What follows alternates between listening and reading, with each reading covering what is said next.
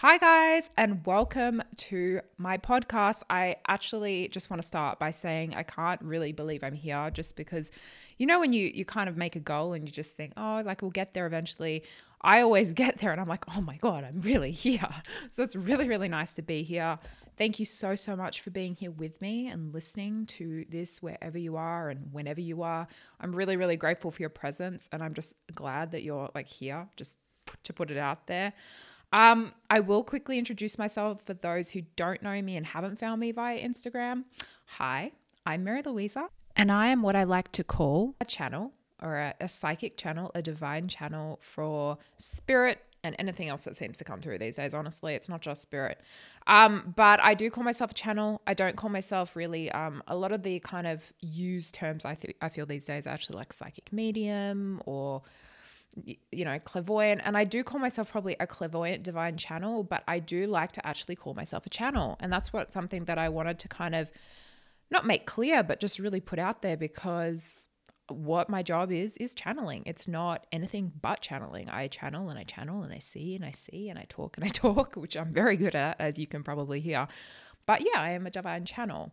And I kind of always think it's really interesting because I feel like some of us don't always know I'm not a big into labels generally, put it firstly, just to put that out there. I'm not big into labels, but I feel like a lot of us don't really know where to place ourselves in these many labels that the spiritual community has. And I kind of feel like out of all of that, I really slot into channel just just right, okay? Um, I know a lot of people connect with different terms, but I would say that I am a channel. I'm very clairvoyant, which out of the five clairs is the clair that means to see. And I do see. I don't just see, you know, in my third eye, see outside of my body, which is a very interesting fact that a lot of people, including other psychics, find very interesting because I, I, I don't know, apparently it's rare. I've always been like that, so I have no idea. Um, but it is very much, I'm very much a seer. I'm very much a feeler. I'm very much a knower.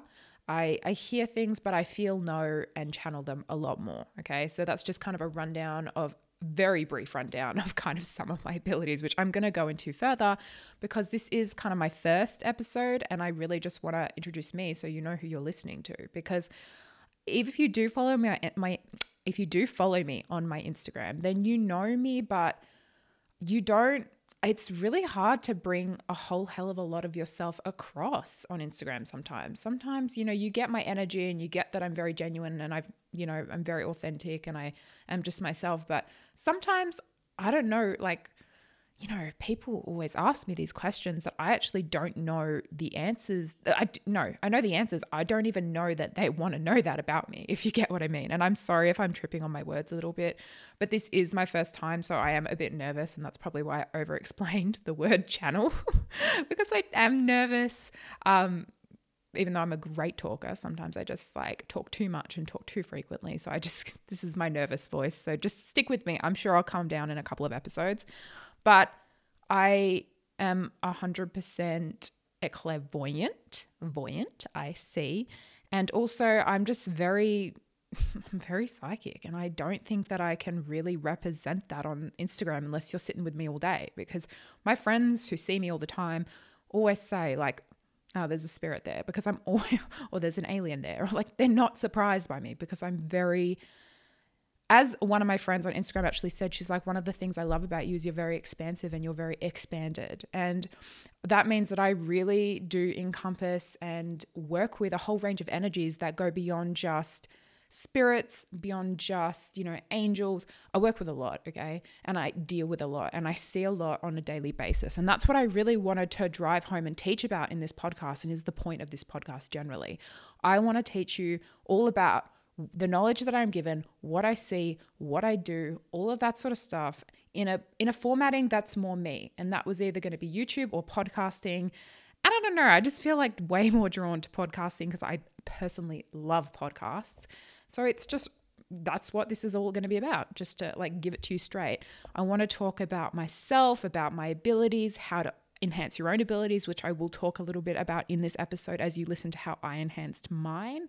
Um, I want to introduce you to all the things that I see on a daily basis. Angels, you know, aliens, Pleiadians, Arcturians, you know, I want to teach you about other dimensions and other realities and timelines and guides and understanding, exploring spiritual concepts like multidimensionality and the law of attraction, emotions, you know, time as a construct, conspiracy theories, even we might get into a little bit, or if you want to call them that, I don't know. I'm not sure if I'm willing to go there just yet and all of all about you know your past lives your other selves your other realities how you exist in this amazing universe that's what i want to teach you about here and that's what i'm incredibly passionate about teaching about. And as much as I adore my Instagram and all my followers, they are amazing, just beautiful people. And the amount of love that I get on a daily basis is no joke. Not always the best of teaching platforms personally for me. I don't know how to teach on that because I don't know, it's just not my thing. I want to create a separate space for what I'm going to do next and what I'm doing now,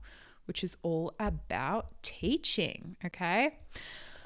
So, anyway, yes, that's what I'm saying. I am very much a channel and a vessel, even Spirit is telling me right now, of esoteric knowledge. And I'm just more than, to, to put it plainly, and not to put down anyone, but I'm just more than a tarot reader. And I think that it takes a lot for me to come out and say that because I love doing psychic work. I love it. I really do. I love what I do. And especially now I have connect with your guide sessions, which are ironic, ironically, ironically what I have been doing for years. I have always been sitting down with clients, connecting to their guides and then channeling exactly what their guides plus spirit wants me to tell the person. And that's why I often have clients who tell me, You told me what I needed to know and I didn't like it, but it came true because your guides are always going to give you straight facts, right?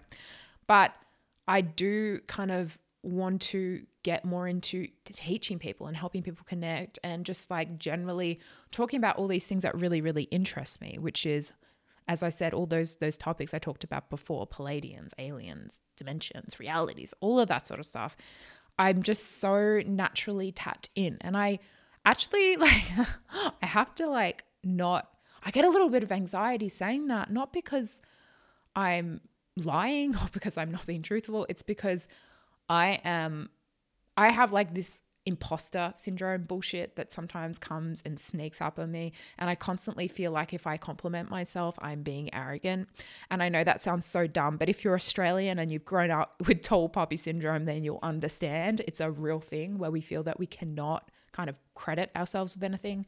And it's something that I really deal with actually, and just like it's a bad mindset and i keep trying to like remove it out of my matrix and just be like bitch you you not me. Um, but it is what it is so i'm still working with it. Um, and you just got to love every part of yourself don't you? And yeah so i just kind of standing and knowing about other worldly concepts and just talking about them and bringing them out sometimes a bit into the open because it's not like they're not there, but I just feel like not everyone quite knows about them, which is pretty natural because I didn't know about them until I really started to kind of zone in and work with my abilities, which I will now tell you all about because I thought that the most common question I get on my Instagram, actually, especially when I do the little question box, is all about how I discovered I was a clairvoyant and how I developed my gifts. Okay, that is the number one question I get asked it so many times. And so I wanted to talk a little bit, or really a lot, about that and kind of explain my story. I'm not going to talk about every part of my story. I might leave more of my healing journey for another episode if you guys do want to hear about that, especially the way that I actually healed my physical body through healing my emotions, which was actually to do with I did have juvenile um, idiopathic arthritis, which we can talk about another time. And I am now in full remission, which is like impossible, apparently, according to doctors. I didn't see it as impossible, but it is what it is. Um, but I will talk kind of about myself and who I am and how I kind of tapped into my abilities. Okay, so I want to really preface this by saying that I've never not been clairvoyant. I have never not been psychic or gifted. And the truth is that neither have you. You have never not been intuitive. You have never not been in touch with your soul and your soul's wisdom and your intuition and your psychic abilities, which we all have. Can I just start that with a public service announcement? Do not think that you do not have psychic gifts of some sort, of some variety. You do. I do, you do, everyone does. We all have a soul. We all have the ability to connect, okay? And if you're thinking out here, you're sitting out here, sorry, thinking, I don't have any abilities, that's nonsense. You do. You just haven't quite recognized them or tapped into them. And so, again, I just want to preface this by saying that I was never not without my spiritual gifts. Like I always had them. I was always very clairvoyant. But there have been times of my life and I I hesitate, but I do call them sort of awakenings where they have increased somewhat, okay? So from like when I was a very small child, I always saw colors, I always saw people. I always saw energy. Okay. This is a very big thing that I remember. I remember sitting in my room um, where I used to live in my old, my childhood home and sitting on my, lying on my bed because I actually remember this one day specifically because I was so bored. I had like thrown a little bit of water on my dog, right? And my dad, like every dad, is very protective of our dog, even though our dog was a water water dog. He loved water. It was not like I was being cruel. But my dad sent me to my room all day, and I reckon I was about two or three because I have a very good memory, and I remember all the way back to about two or three. Like I remember going to South Africa when I was nearly three, or I think I just turned three. Um, yeah, I went to Argentina and South Africa, and I remember that whole trip, even though I was like two to three, because I turned three in Argentina. Um, but sorry, just to give you a background on my life. Um, but I remember lying on my bed and just watching all the pretty colors in my room floating around and just thinking oh finally like some some some entertainment because i was sitting in there so bored okay and this is something that i cannot stress were these beings yes were they always formed as they would look like literally no okay I am not here to tell you lies. I am here to tell the truth. And when I say that they were kind of like masses of energy, I literally mean like pull a cloud down from the sky and give it a color. And I remember seeing a lot of red and a lot of blue and a lot of purple comes to mind as well. I don't know, spirit, my, my guide, one of my guides, let me introduce her, Grace. Her name is Grace. Um, she's a star person. She's telling me you also saw purple a lot, you just don't remember it as much. So we're going to listen to Grace. Thank you, Grace. Um, I did just see colors. Sometimes they were very formed. Okay. So it wasn't just colors, that was like that varied. I remember seeing um, one of my mum's friends at the time, I said to my mum for years, Who's that man who follows around? And there was never anyone, right? Okay. So it turned out that that was the spirit of, I believe, her uncle. I don't know. But I always used to see this man following her around, this like old Italian man, because they all look like this old Italian man. I remember him telling me specifically he was Italian. And I just didn't get that no one else could see him. Like, I know that sounds very simplistic, but as a child, you see something and you trust it, and you think everyone else is seeing exactly what you're seeing. And that's what I thought. I thought that everyone was seeing what I was seeing. And so I never really thought that it was anything out of the ordinary. And to this day, my mum still goes, like, I don't know who you were talking about at that instance. Like, we know who it, the spirit was now, because later, years later, I did describe this person to my mum's friend, and she recognized him immediately as her deceased uncle. But at the time, she just kind of didn't really like, you know, like sometimes you just kind of brush things off as like children's imaginations. 100% what my mum did unmeaningfully. Um, but that was like the first instance I remember when I was about two or three of seeing someone fully formed. Otherwise, before that and around that, they were very much cloudy. And then after that and around that time, I would really see things fully formed. Like I remember seeing a lot of angels and I remember just seeing a lot of beings and generally just generally being a very intuitive and emotionally mature child. I I I did go through a lot of things in my childhood as most of us can say, right? Maybe you can't say that. That's amazing for you. But it did leave me with a profound sense of emotional maturity. And I think that I needed that in order to be dealing with what I was seeing. Okay. Because there was no way that I could have in any other, like if I had been less intuitive or less mature, I just wouldn't I wouldn't have like it wouldn't have been for me. Okay? I'm a big believer that spirit gives you things even if you think you can't handle it when you actually have it everything to handle it. And I just had everything to handle it. Aside from seeing things, I can't like I remember seeing things all the time, but I I have like memory you know when you have memories that you're like I don't know if they were dreams or they weren't real but I just remember always being able to see beings and connect with beings. The only beings that I don't know that I saw, I'm just listening to Grace as she's talking to me, were my own guides, but she's telling me that they were my guides. They were people around me. So there you go.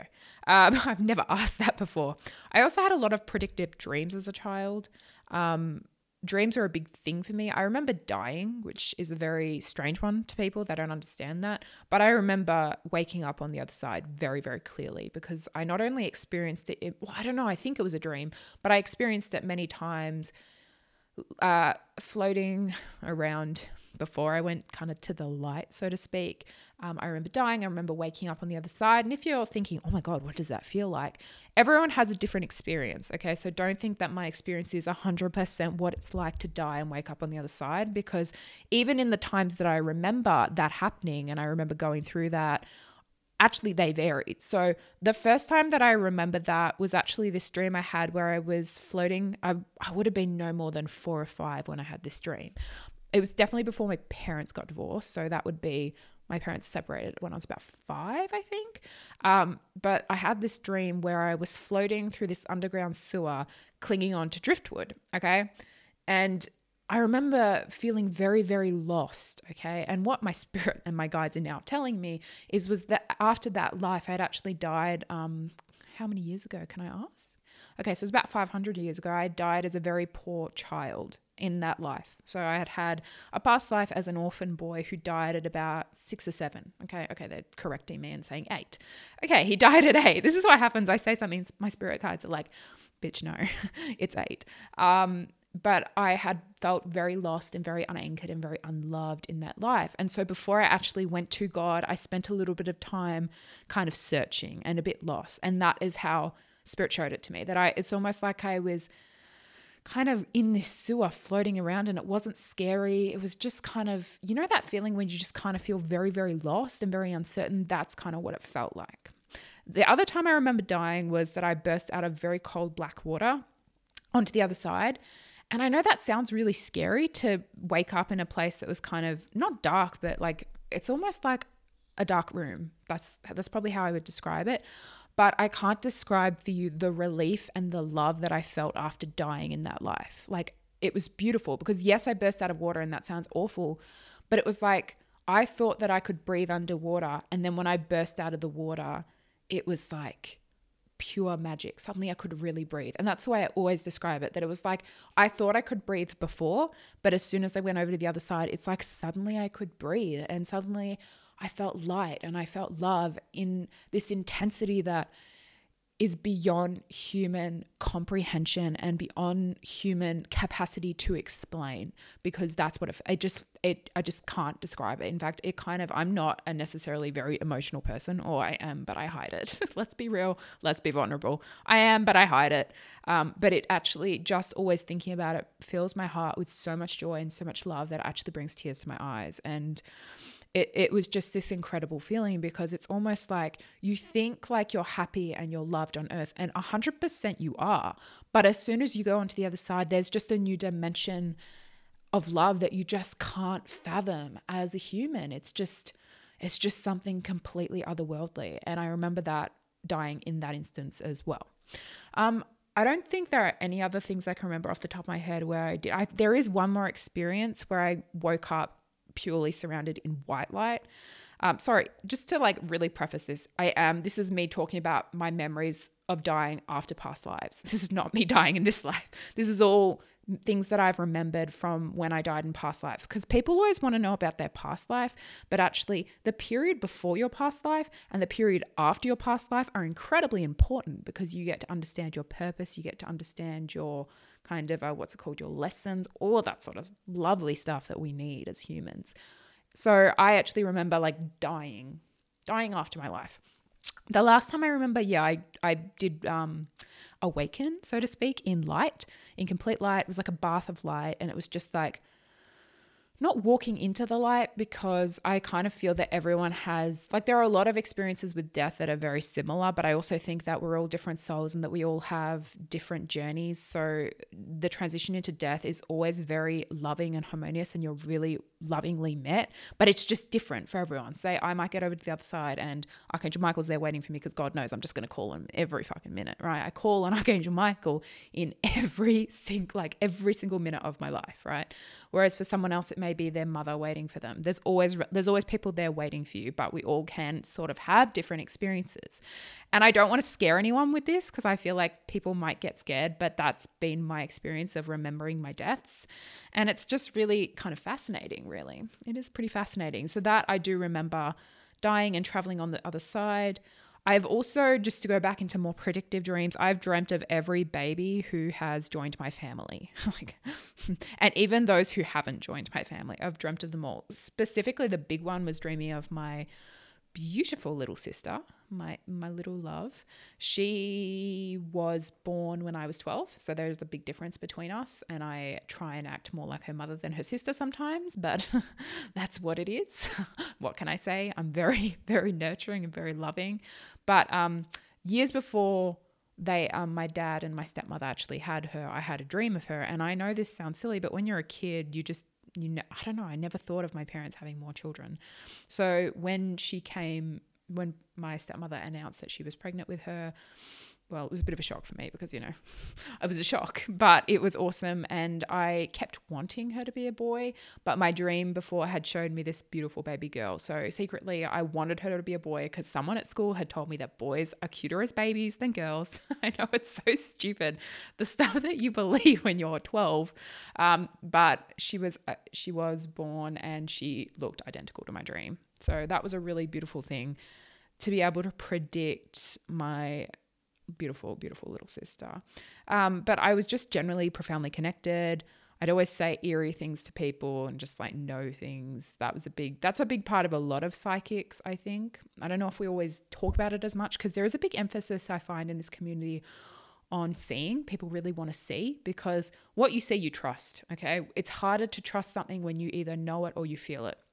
Seeing is so easy to trust. And so a lot of people kind of really uh, focus on seeing, and I'm very privileged to see most of all. Even now, as I record this, I can see about a million beings around me. I'm a bit like the ghost whisperer, like that. When she wakes up in her bed and there's like people around her, that's my constant life, which is, let me tell you, very interesting. But there is, you know, a lot of different ways of being psychic, and we are all each and every one of them. And the biggest one I think is just knowing. You know, when you just come out with something, you don't know how you knew it, or you don't. It, that's what it is. It's to know. It's and the way that you often know those things is because spirit constantly streams downloaded information into you. You know when you hear that high pitched whistle or you you feel that kind of throbbing in your head that you know is like something from spirit. Spirit is constantly downloading a stream of information into you. And my guides are telling me this as I speak because I'm a channeler. So this stuff just comes out. Spirit's constantly streaming download. It's like you're a computer and Spirit's the server, and they're constantly giving you information. So when you just come out with something and you just know it, it's because it has been downloaded into you. Your soul, which is, you know, infinite and amazing. And I want to teach you guys all about the power of your soul because I feel like people don't quite always know what to do with it. Maybe that some people do, but not the majority is always having access to this constant stream of information, which is the source of all, which is spirit. And so it it literally just knows things. And that's why i always really encourage people to trust their knowing trust their inner knowing. Tr- and that can come off as intuition you can call it whatever you want but it's to trust the things that you don't know how you know but you know. That is some important stuff Okay, so back to me. um, I do want to kind of start this off as well by saying that I was very, very terrified. And I'm not talking about just like nervous, terrified of angel cards and of tarot cards of any kind as a child. My mother, who is a beautiful beautiful woman is incredibly spiritual as well but i don't think that she she was always very faith driven because i do come from an italian catholic family which means that there was always, you know, the Catholic faith around us. But I wouldn't necessarily say that she was spiritual until she kind of, well, she grew into it. She had a spiritual awakening. I, you know, she had one. And so when I was a child in my kind of not later years, but as I got older, five, six, seven, eight, nine, I was, she was very into spirituality, into understanding spirituality, and she did bought, buy angel cards. Now, I was terrified of them. I was absolutely terrified of angel cards and not even tarot cards. She didn't have tarot cards until much later, angel cards. I don't know if any of you guys know the Um, I think it's called either Healing with Angels or Guidance with Angels by Doreen Virtue. It's a really beautiful, simple, great first deck if you want to. I think it is Guidance with Angels. I don't think it's Healing.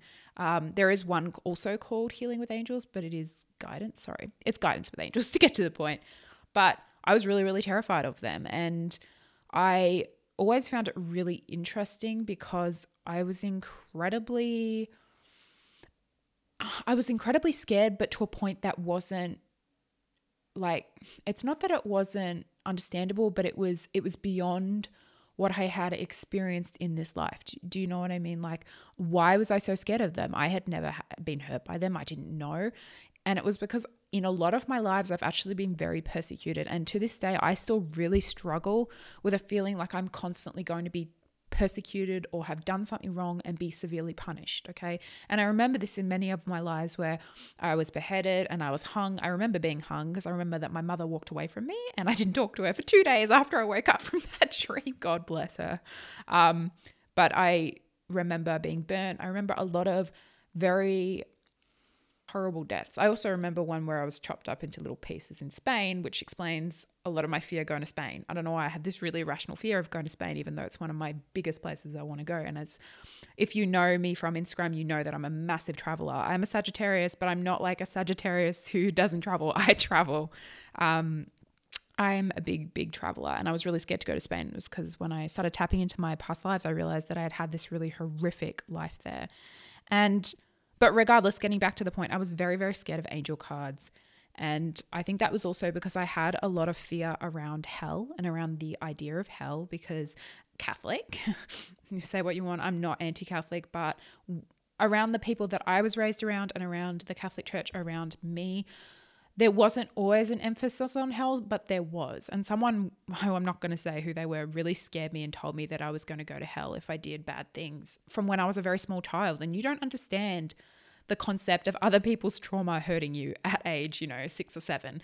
So I was very, very scared of these cards, but I was also extremely drawn to them. I couldn't help but want to touch them but I wouldn't touch the cards. So what I would do, because my mum had actually specifically told me not to touch them because of the energy, which I don't necessarily always abide by. I let anyone touch my cards if I'm honest. I just clear them after.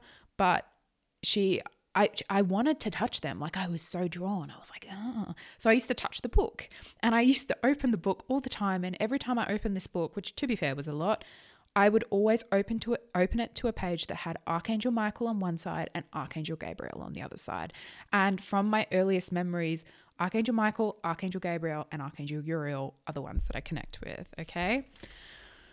So this is kind of where it all kind of picks up. That was about 1 to 12 when I kind of had my abilities, but I hadn't embraced them in any regard. I just didn't know how to. My mum was very new to spiritual practice and just very open to it. We didn't really, we just, you don't, you don't know. You have to learn. It's a journey. And when I was about 14, I underwent, underwent, I had a very, very traumatic experience, which I will go into in another. I don't know if it's a traumatic experience, but I had this really um, traumatic thing happen to me that, yeah, it's traumatic. Let's just call it a traumatic experience that really sparked a new level of profound anxiety within me. And I I'm not going to sit here and say that I've not always been an anxious child. I was the child who, up until like year two, which is when you're about seven or eight, would cry when my mum left me. Like I was just very and even it reflects in my natal chart, which my friend was telling me about.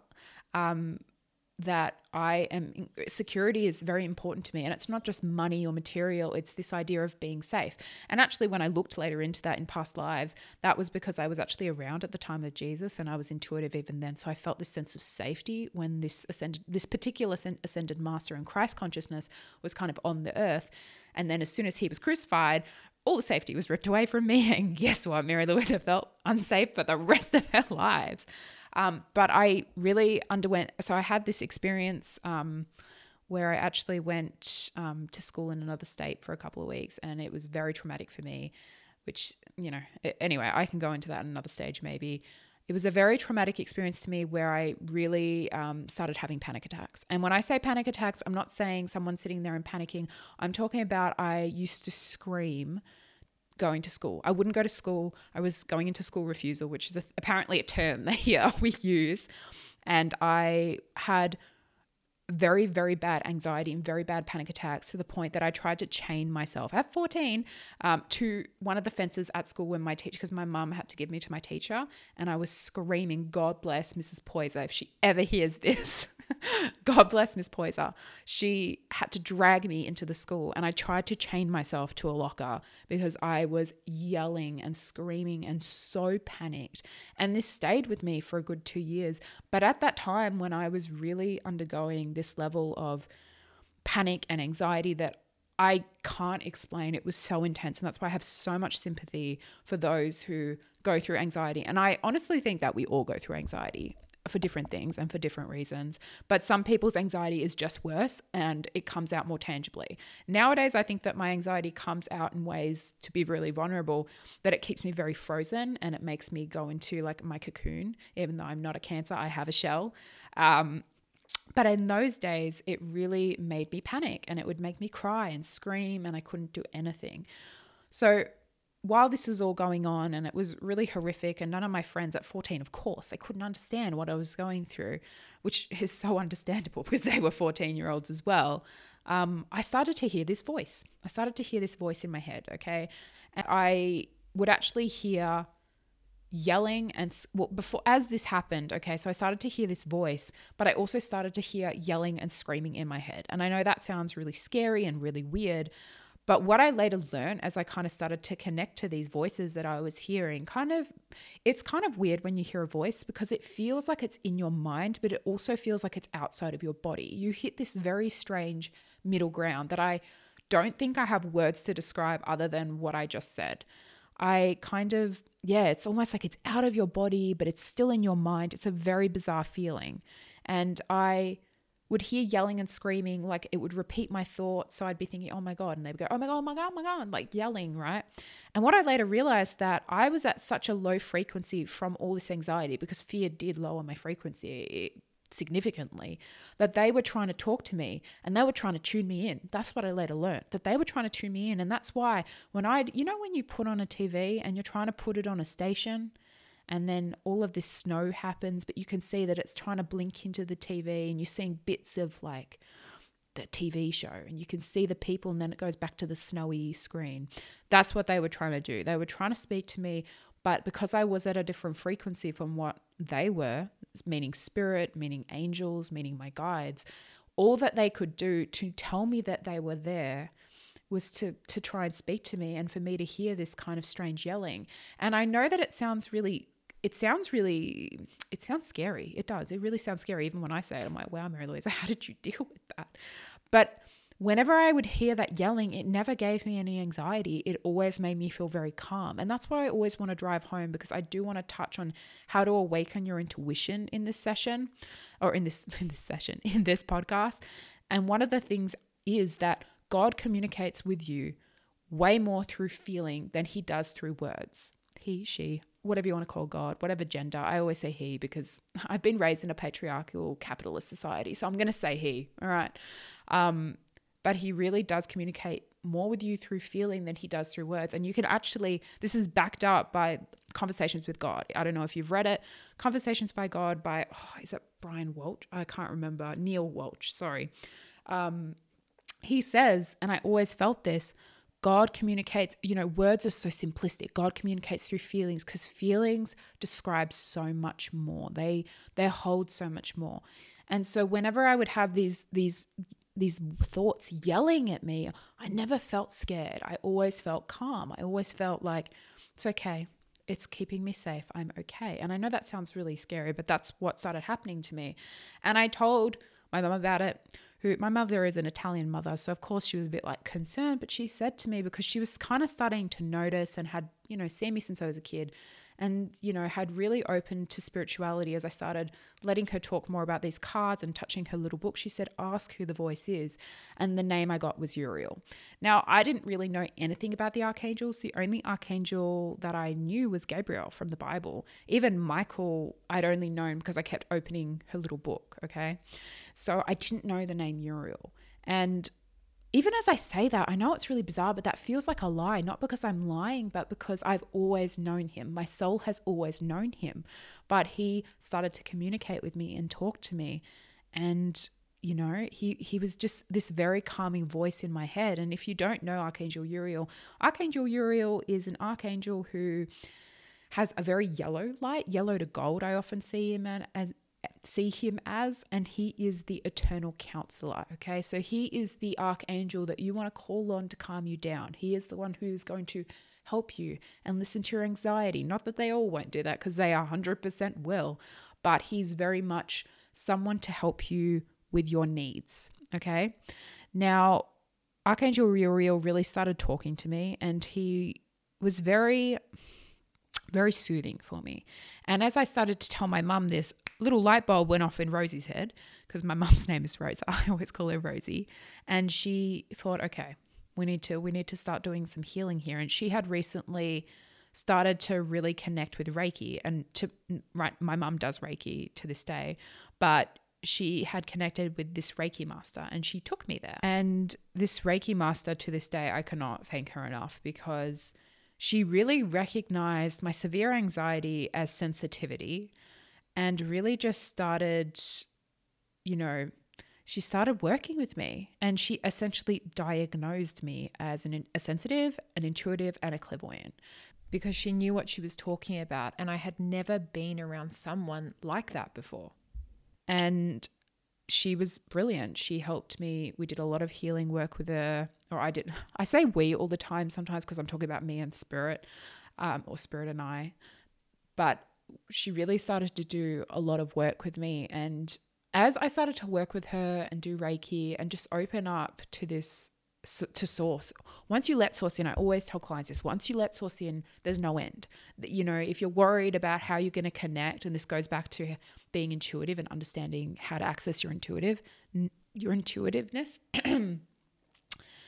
once you let spirit in to connect with you, there's no end. There's no limit. They will always be there for you. They will always try and connect with you and they will always try and come in.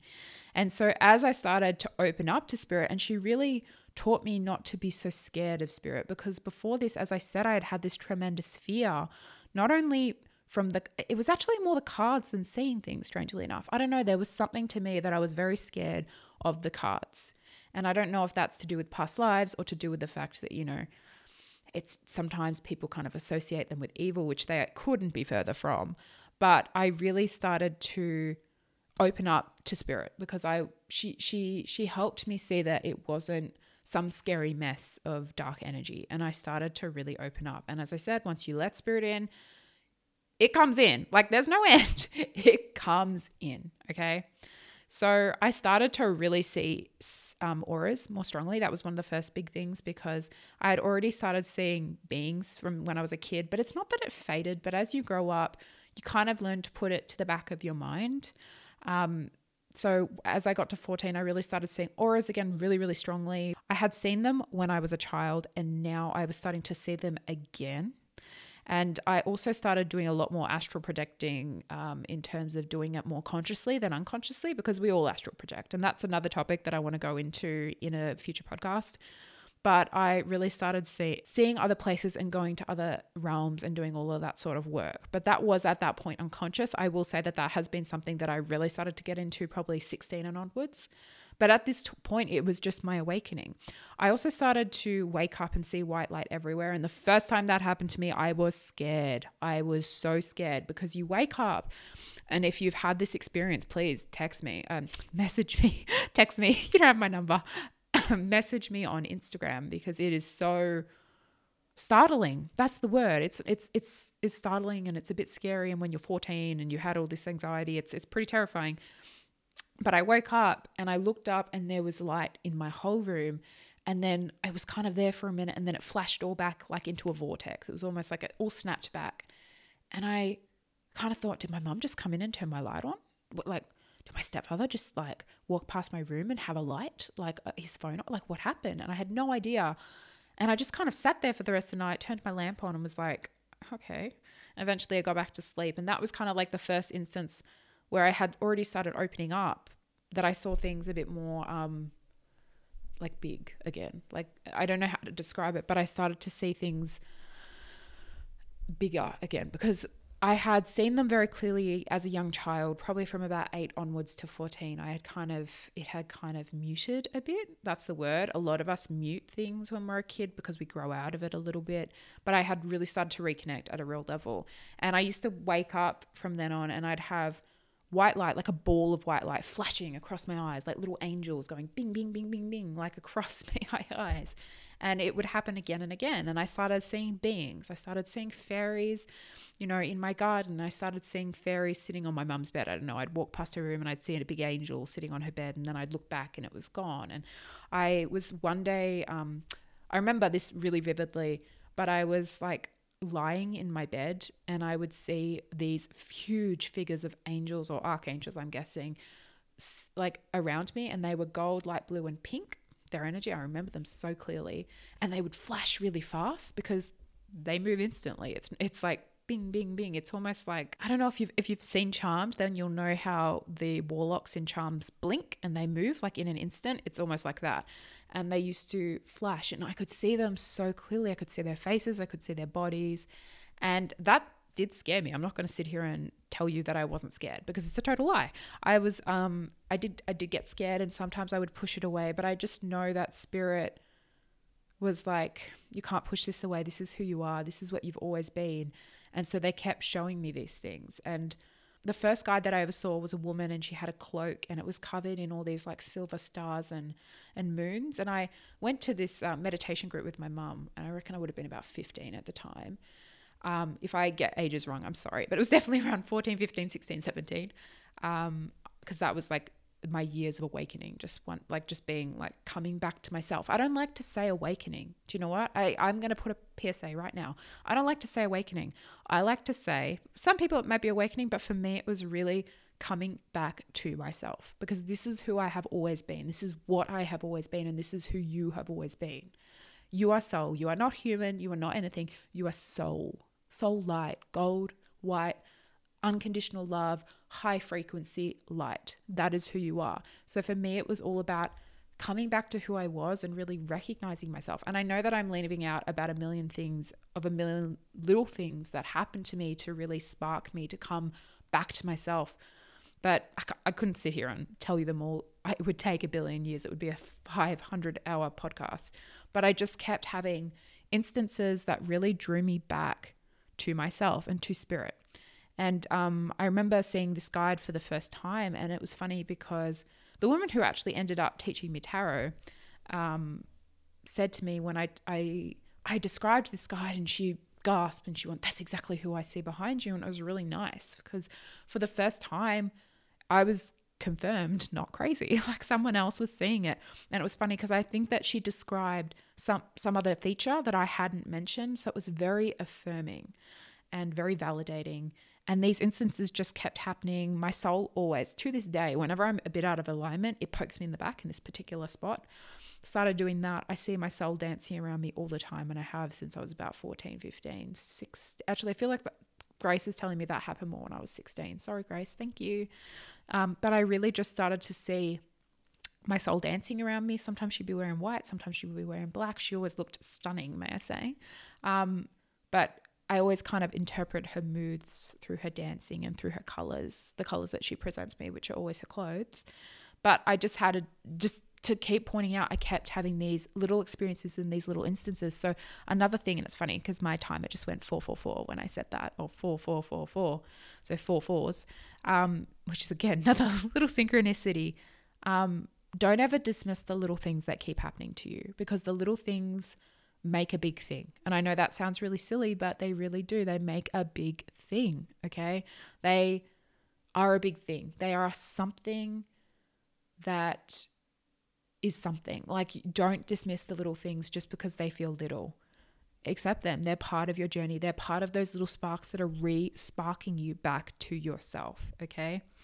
Um, I particularly connected with Mother Mary and Blue because I am named after her. Maria Luisa is my proper name. Not Mary, not Louisa, not Mary is a big one I get. Only my friends really call me, my high school friends really call me Mary. And I don't mind it, but I am Mary Louisa. And I just started connecting. Mother Mary was a big one. She was very nurturing, especially when I was very anxious as a teenager because you just feel everything. Like as a psychic, I go to a shopping center and nowadays I'm fine. Hmm. But it took a while to get there because nowadays I have very good boundaries. I close my channel. I do all of the things because I'm in control of my energy and I organize my energy. But as a kid, when I didn't know anything about that and my mum hadn't learnt it yet and I just didn't know, it was really hard and I would just I feel everything. And so Mother Mary was a big influence, Archangel Michael obviously, and just all these little instances and when I got to about 15 16, I had tapped into it, my gifts enough because I had been sparked. It was like this constant stream of reconnecting and connecting with spirit that I started delivering messages to people. Okay. So I remember um, my French teacher in high school who is beautiful and just lovely. She actually, I used to go into her class every week and hear screaming in my head. Like, or not every week, every couple, it was, you know, French was almost every day. So I used to always hear screaming in my head. And one day I just said, Oh, what do you want? Like, what do you want? And you'll see me do that to this day. Sometimes I'll just ignore and ignore and ignore, and spirit won't let it go. And they had this very specific message for her. And I, of course, was petrified because when you start tapping into your abilities and you start feeling things from people, it's really scared to kind of hop out of the spiritual closet, so to speak and actually start telling them what you're feeling because there's this whole what if I'm wrong? What if they don't like it? What if they persecute me? Which I've already said to you. Big issue for Mary Louisa. But I, I finally got my courage up and I went and I talked to her when she was in the library after school. And I started, I remember to this day, I was like, So, like, I've noticed you like yoga. Are you into spirituality? And she was like, Yes. And I was like, I can tell you then.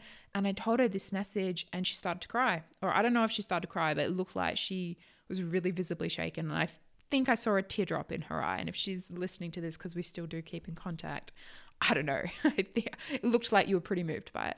Um, but it was just like this really affirming moment for me of like, you can help people with this. You can you can help people.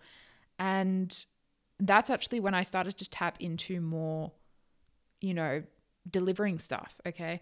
And I want to also say that during this time when I was kind of really connecting to my abilities, I had a lot of tower moments.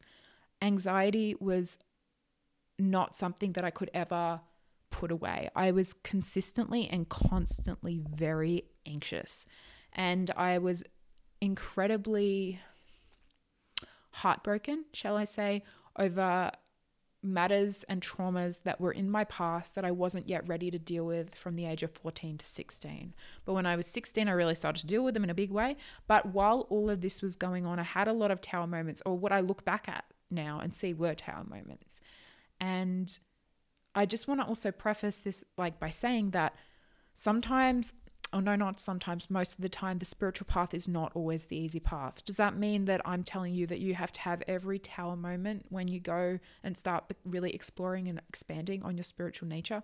No, you might have it a lot easier than I did, but often you start to have a greater awareness that makes things really come up for you in a big way. And for me, one of the big things was my illness, and I was diagnosed when I I just turned 16, I believe. I, I yeah, I'm, I'm pretty sure I, I was 15 and I had, I think I turned, no, I didn't turn 16 in hospital. I think I would just turn 16 when I went to hospital. Like it was a couple days later.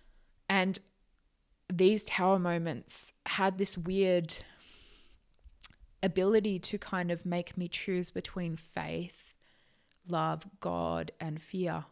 And that is something that I want to drive home that sometimes when you're really starting to tap in, you experience those things. And it is better to flow with them to, than to fight them. Do not struggle.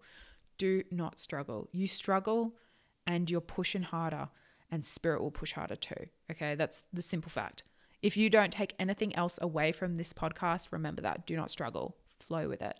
If there are tower moments, they come up for a reason. We deal with them, we work through them, and we we move forward with a new depth and scope of profound understanding than we had before if i'm making sense with my english anyway so at, at about i reckon 16 i started to read palms Um, I never learned how to read palms. I was never taught. It was um, a skill that I recovered from a life as a gypsy in, where was I again? Romania. So I was in Romania um, as a gypsy girl who had traveled around with her father. Um, I never ever learned to read palms and I started reading palms and I could just tell all of this stuff about people. And this wasn't just my friends. I would read my friends' palms and they'd all look at me like I was psycho because I was so accurate.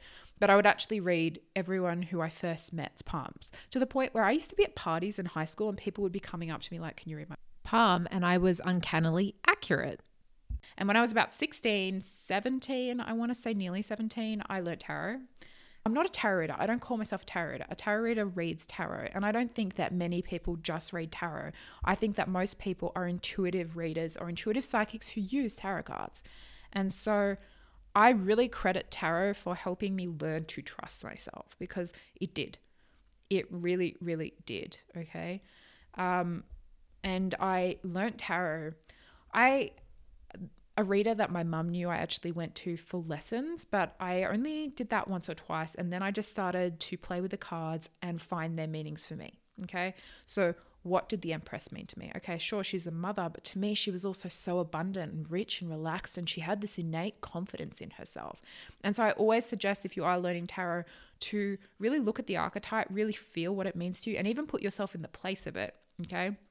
So, say the hermit. What are times in your life when you felt like you're the hermit? When you've had to take time back to do inner work? When you've had to look, when you've struggled to let go of analyzing and looking at the past. Those are times where I've felt that I've been the hermit, and it can be different for everyone, which is so awesome because tarot cards are an interpretation. They are nothing more than an interpretation. There is no one right thing. There are definitely things that universally are agreed upon with them. For example, that, you know, the Empress is pregnant, that is agreed upon.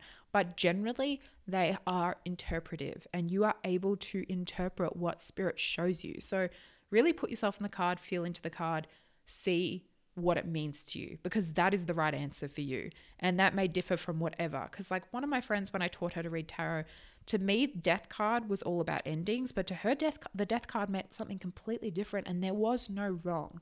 So don't think that there was a wrong. And tarot can teach you that. Tarot can teach you to trust yourself. And I, I learned the tarot and I did start doing little readings, but I didn't do anything astronomical at like the age of 16, 17. I didn't have the capacity to do, no, I did. I, I did readings for friends, but I didn't have the capacity to do anything bigger at that point. I was in, still in high school and I was still learning and um, at that time focused on getting into law and being a human rights lawyer, which was, wow, feels like a long time ago.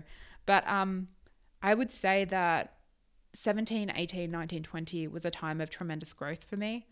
Um, I was diagnosed. I had four years of bad health, which was from 16 to 20, nearly 21, um, where I was very sick and on very, very heavy medication. And I really had times in that period where I almost lost faith. Um, I won't lie, I did almost lose faith. Especially one comes to mind, which I'll share with you guys. But this is this is a very private thing for me. So be honest, be honest, because I'm not always the greatest at sharing. But I actually, when I was in, when I was sick, and when you have arthritis, you are riddled with pain. Your whole body, rheumatoid arthritis, it moves. The pain moves. Your neck, you hurts. Your hip hurts. You can't walk. You can't step. You're just constantly in agony. But uh, it wasn't that bad to me because I have a very pain, high pain threshold. I will admit that.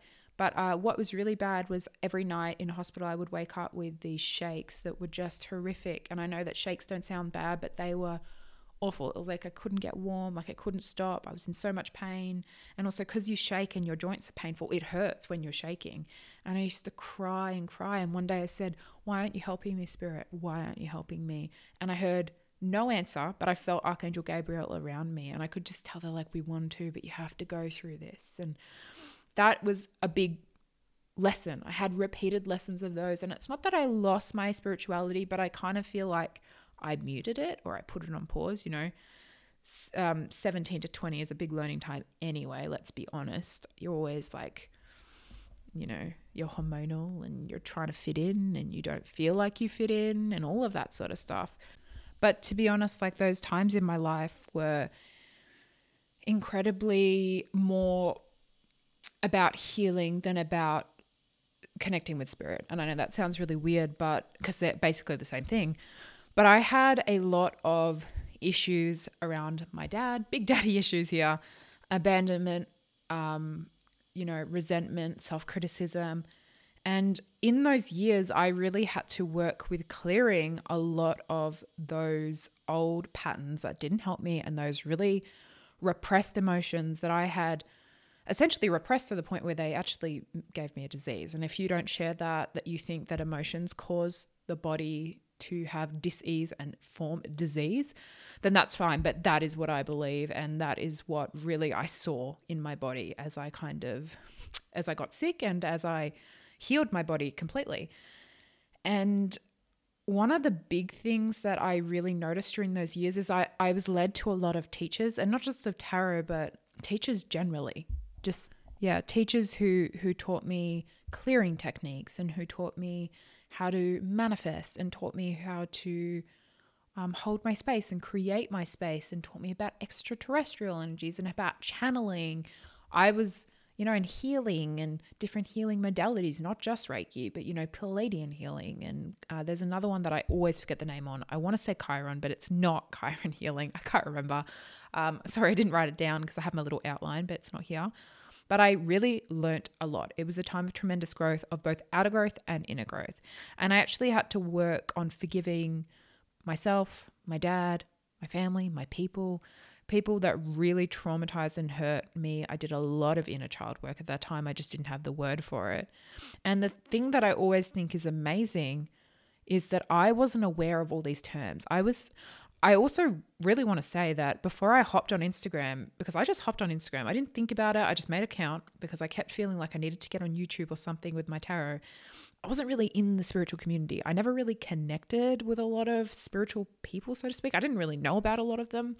Um, the only one I really remember, of course, is Doreen Virtue and also Colin Colette Baron Reid, but I didn't. I don't really connect with either of them. It was nothing against either of them. I just didn't connect, and um, I wasn't really aware of healing as a thing. Sorry, I'm talking so much, I'm a bit out of breath, but I wasn't really aware of healing. I didn't understand the concept of inner child until really it was explained to me by a kinesiologist, and even then it didn't click. I just had a lot of teachers at that time who really taught me how to heal because I was very um, broken. That's the truth. And sometimes I don't think that I deserve the title of having been broken, but I was really, really broken. And I look back at that girl and how much she suffered, how much I made her suffer, because Saturn is a big influence in my chart. So you know I'm self criticism, uh, I'm self critical, and I just want to apologize and hold her, and I just want to say I'm so sorry for what you went through and for the fact that you still dismiss it as nothing, and I just love you and I really had to learn to love myself. Am I perfect at it? No, no way. I'm 23 now and I still have instances where I am awful to myself, but now I'm good at recognizing it. And I am a big fan of awareness because awareness brings so much more to you than you can ever understand. You know, when you're aware of something, you have the power to stop it. And if you choose to not, not to, though, that's your yeah, that's your business, that's your choice. But awareness gives you a lot. And I really healed a lot. And as I said, I might go into that in a future podcast at one point where I talk more about how I actually healed and what I healed and all of these sort of experiences. But uh, that was a big journey for me from about 16 to 20 and it's not that I lost my connection with tarot I lost my connection to spirit I I I just had to work on what spirit was showing me in all those tower moments earlier on when I was 14 to 16 I had to work on turning myself into as clear a vessel as I can because that is what I see that as. I cleared out so much. I made my relationships a lot better because I was really broken and I was really heartbroken. And I just kind of needed to heal myself. And that had for me manifested as a disease. It doesn't manifest for everyone as a disease, thankfully. But um, it really taught me that whole period of my life. And this is why I'm very big on ownership is that it's not your fault, but it's your responsibility. Okay. Things that happen to you aren't your fault. You can't do anything about them, especially if they're external, but you can choose what you do with them, whether you make them into an experience that you help share, you share to help others, or whether you grow through them. That is your choice. That is what you can do. You take ownership and you work with it. And that is what I took. I took four years of doing. Okay. I did that for four years where I took ownership and I really just healed. I healed and I needed it. I look back at that time and I think, wow, that was my dark night of the soul. I was so desperately unhappy and I did so much work and so much healing and I would not be who I am today without that because damn I was broken and now I am so much I'm I'm whole like I'm whole and I switched a lot of things in that time as well obviously not just emotional clearing but I also changed to plant-based eating which was one of the big things that really also kicked my disease in the ass um, but I really yeah, I took ownership in those years. And that's, I can go into it more, as I said, about four other times. I can, I can go into it more. But one of the big things that I remember is also, um, I was very good at not being kind of a victim to the belief systems that were presented to me. And maybe that's my own stubbornness. I'm not going to argue that. I'm stubborn. I don't really trust anyone except myself. Like I know that sounds really arrogant because I do trust people. That's not true. I do trust people, but when it comes to everything, I check in with myself and how I feel about that, and if I disagree with it, then I trust it before I kind of believe someone blindly. And again, that is another thing that I really want to drive home for you. If you want to connect to your intuition, then connect by checking in. Does this feel right for you? If someone shouts at you, something at you, you don't have to believe it. You can work with it. You can see that no, that doesn't sit right with me, and you can reject the belief self discern no not self discernment just generally discernment and um i just feel like one of the big things that i do kind of want to share is with the law of attraction and manifesting i've always been very naturally good at that it's not ever probably my métier like it's not the thing i focus on but i'm very good at that and i really wanted to um, emphasize use your own discernment and connect with your own intuition even if you feel like you can't trust it. Just what's the feeling? What do you feel around that thing that that person's telling you? What do you feel? Trust that. That's where it begins. It begins with trust. It begins with trust. And once more it begins with trust okay? So that's what i did. I did a lot of work. I did a lot of clearing I worked with a lot of different modalities from Reiki to kind of more inner child, kind of psychology based healing, hypnotherapy, Russian knowledge, Pleiadian healing, all that sort of stuff. And I really cleared out a lot that was in my vessel, so to speak. And that's why I am now, and so many people tell me, clients, everyone, friends, other spiritual people, you're very clear channel. It's like, because I did four years of hard work to get that way. Don't don't think I didn't. I did a lot of work to get that way. Um, I started to offer readings, but I don't really know why I did. I just felt very drawn. And actually, this is a real theme throughout my life. When I look back at my life, I kind of see that I never necessarily had plans or had a specific plan in mind. And I really admire people who can plan but I fall into things. That's what spirits always allowed me to do flow. Okay. They push me into things. I know what I'm meant to do because I suddenly start doing it. And it's a very bizarre thing, but that's what I do. And I started feeling very attracted to YouTube. Like, oh, I should film. And I bought this little podcast, podcast, like, what's it called? Um, not podcast.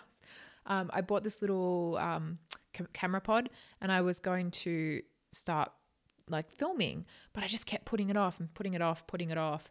And I think the reason that I started wanting to offer readings was a lot about um, I was very unhappy in my part time job and I was at uni by 20 and I just kind of wanted to really I don't know, I just always felt like I knew I was so psychic. Like I always just knew. I know that sounds arrogant, but I just knew I was really psychic and I was like, let's let's give it a go. And um, I started offering readings and then I started putting myself on Instagram and that's where you guys all know me from my journey. I want to really make it clear that I grew a lot from 16 to 20, but I also grew so much in my practice from 21 to 23. The person that I was when I was 21 is a lot different from now. I had to learn boundaries. I've learned to channel so much more effectively. I've learned to be so much more clear. Um, I've stopped sucking up everything. I'm in very good control of my energy. I'm a lot more grounded these days, and that's thank thanks to exercise and just general grounding techniques. And I've just done a lot of work. I've very much been here and done work. It's not like there's so much that I don't think I show from behind the scenes, how I've struggled and how I've overcome and how I'm still overcoming. And it's been a it's been a journey. Um I've had a lot more experiences, even more spiritually, because I really started to tap into my growth when I started my podcast, uh, my podcast, my page. Um, to say that a lot of different spirits and a lot of different energy really started to come into my life when I started to have more of a platform because they they started to like they turned up at the right time because they knew that I could share their message. And the one the big ones are the extraterrestrials obviously and also angelic beings. I've had a lot of um, meetings, shall we say, visualizations, visions of you know, Jesus and my guides, especially one that I keep remembering when I was on the summer solstice. I don't know what happened, but it was randomly on the summer solstice and I didn't remember until like two hours after my vision, but I actually had, I woke up and saw the sun and it was like it was in my face and Jesus kissed my third eye. It was a real bing moment for me. Um, but one of the biggest things that I think has grown the last two years of being on Instagram was my confidence. Okay. And I want to really drive home that the basic thing about tapping into your intuition is in having confidence with what comes through. It's not even about having confidence at the start, it's about having confidence with what comes through. You have to trust what comes through no matter how weird it is. Do you think I not I don't get weird things on a daily basis in reading? Sometimes I'm like, I do not get why they are showing me a toothbrush. I do not get why they are showing me a hairbrush. I do not get why they're showing me a piece of tan bark. But I say it to my client, I start talking and start channeling on it, and it makes sense. Okay. Um, little ways to really get in touch with your intuition is firstly, you got to let spirit in. Just say to spirit, I am open to what you show me, whatever that is. I'm open. I'm letting you in. And let me tell you, they start coming in. Okay. Um, a big one that I used to do, and I still do to this day, is about talking your intuition I know a lot of people ask me what's the difference between your self doubt voice and your intuition. Your intuition is a bit more of a feeling, your self doubt is more of a head voice, your head, your ego kind of talking you down. And can I just say, we don't hate on ego here. We love the spectrum the multidimensional self of ourselves, if that makes sense. We love our multidimensional self here. Okay. So your ego is part of that. Your ego is protective. We thank your ego for what she does or what he does, but we do remove ourselves from listening to him. We do not let it have the driving seat in the car. We let our soul have the driving seat, but the ego is in the back seat and we're okay. As long as we can tell that when they're keeping us back with fear, we're not listening, then that's fine. But one of the big things that I really started doing started doing was actually listening to my body about what it needed to eat. Um, nutrition has always been a big thing for me, or health, wellness, um, because I was so sick. So I really started. Obviously, I'm I'm vegan and I'm plant based. Um, if you don't know, um, so my food is already a little bit restricted in terms of what I can eat, but that's never really affected me, even though I have suffered with a bit of orthorexia and eating disorders in the past. I would look back and see and a lot of body dysmorphia, but again, another another podcast. Got to split my life up for you guys. Um, but one of the big things that I really did was start listening to my body about what it needed to eat. And to this day, I usually have um, porridge in the morning and I listen to my body. I go, okay, so we've got our, do we need quinoa porridge or do we need CoYo today? Do we need just roots and vegetables? Do we, okay, what seeds do I want to put in? Do I need chia seeds today? My body will say, yes, you need chia seeds, you need linseed, you need peanut butter. That's it. Okay, so it's really about starting to listen to those basic things because once you start letting the small things in, the big things aren't far behind. If you go to your intuition, the first thing you want to know is your life purpose. That's a bit of a hard one. You're not really as I always say, and a lot of people say, psychics psychic knowing is a muscle. The more you use it, the stronger it gets. So start with small everyday life things. What do I need for breakfast? What does my body need for breakfast? Which way do I want to go on a walk? You know, is it going to be sunny tomorrow? What should I have for dinner? Food is my big thing because I like to listen to what my body needs, but you find your thing, okay? Another thing is, of course, to use a tool of some kind, whether that be tarot cards, runes, numerology, astrology charts, Reiki.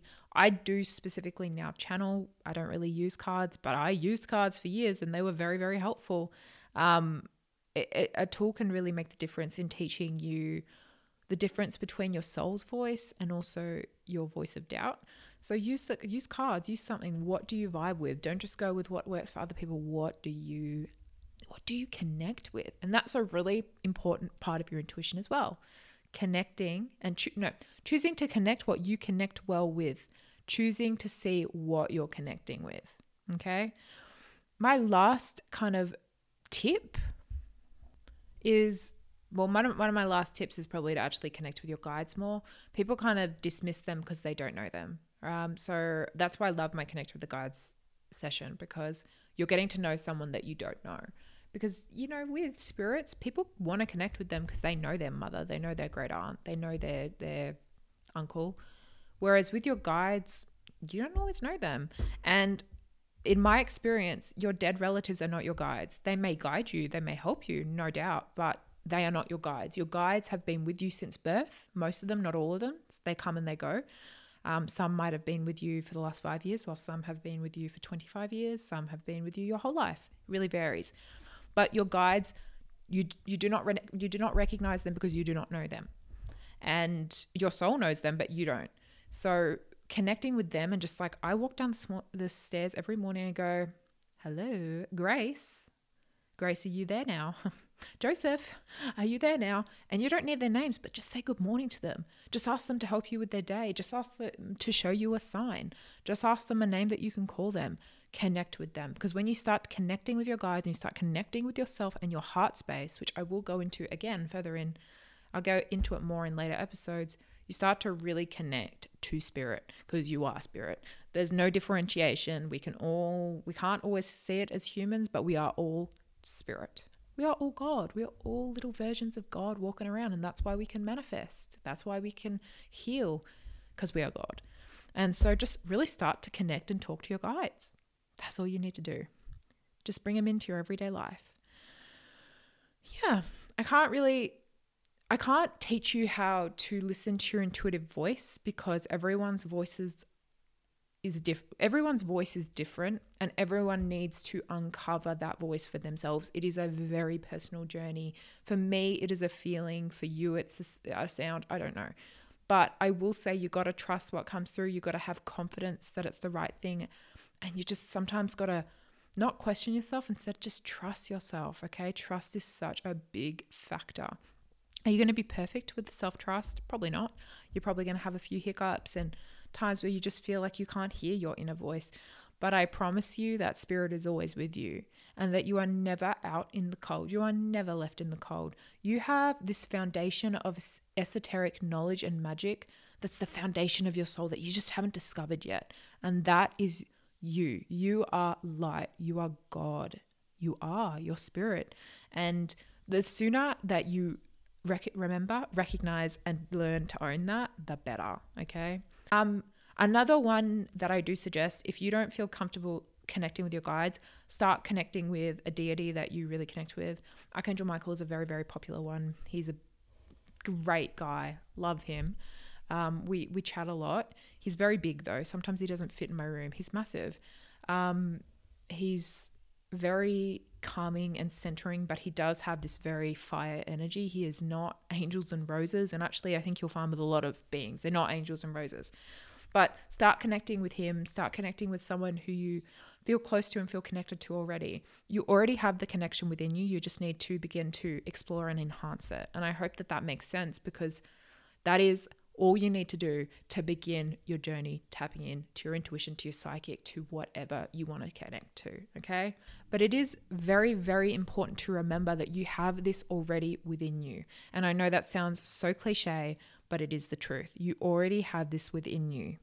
It's already you. You're already a channel. You're already something, whether it's a channel, a psychic, you know, a lawyer, who cares? We all have this within us, and it's always just magic to connect back to it. It's all about reconnecting. My journey reconnecting. Anyway, this has been long. It's been, I've gotten more comfortable as I've started talking, even though I am still a little bit nervous, but it has been so fun. So I'm excited to keep doing this for you guys. Feel free to message me if you want to. I don't get to every message because I do have a lot of them, but I do see most of them and I, not always, but I do try and see most of them. And they really touch me in this way that I cannot explain. They're so kind and they're so supportive. And I'm not going to lie, this is a bit scary for me to put out into the world purely because of that persecution fear that I have that you guys now know about. I have massive persecution fear, like massive. And it's actually funny because it has been, shall we say, poked by people in this life. It's not just another thing. Like, and it's so, it never works out because I am fine, but I do have this massive persecution fear. So thanks for embracing me with that. So it is scary for me to put out, but it's also it's more exciting than it is scary. Um, that's going to be all from me. I hope that you can kind of um, you take some of those suggestions that I've given you and implement them into your life. Um, oh, before I go, another one that I will say is sitting in circle with your guides, whether you have an altar or whether you just want to sit down and connect and chat with your guides, sit in circle with them. Meditating is an obvious one. You 100%, I encourage people to meditate, but I also know that meditation is not always the thing that helps me. I know that sounds really silly, but if I'm sitting there trying to meditate, waiting for it to end, there is no point to me meditating. I try to meditate when I'm actually in a space too. Um, so obviously you can connect with them that way, but you can just sit and circle them. Just sit down and be like, "How's our days?" I always ask them how their day is, and it's funny what they answer. They're always like, "It's a bit cloudy on the other side," and I'm like, "Oh, I didn't know you guys had clouds there." anyway, that's all from me. I hope that that's really helpful. Um, let me know how if you love this, please. I just I love it. I I I, I just yeah, it, it's really helpful and it means a lot take really good care of yourself. I will be um, doing hopefully this fortnightly, at least weekly, maybe, but fortnightly or weekly. I'm still deciding. Um, my next episode, I'm never 100% certain what it's going to be on, but I do think it's going to be um, on the Pleiadians, which is extraterrestrial group um, who live in the Pleiades. If you have any stories about your connections with the Pleiades, feel free to message me and I will write it. I will put it in the episode because I have a lot of um, experiences with them, but I love to hear other people's. Um, I hope that you, I will be bringing people on to this as well. Also, I will be bringing people onto this. It will not just always be me talking. I've got a couple of guests, a couple of awesome guests lined up, and I'm really, really excited to bring them on to chat with us. I hope that you have a very wonderful and blessed day. I hope that all your dreams come true and that you're doing okay if you are in self isolation or self quarantine at the moment. We're actually easing up a little bit here in Australia or in Melbourne specifically with our restrictions, but they are still in place. I hope that if you have been feeling lonely and have been feeling down and sad in any way that this cheered you up for, you know, however long it goes on for, which apparently is a long time because, you know, I can talk. Um, and I hope that you're just feeling good and you're just feeling happy and you're just learning a lot with your soul and you just you're feeling heart happy because Lord knows I am. I hope you have a blessed, beautiful day and I will speak to you again soon. Bye.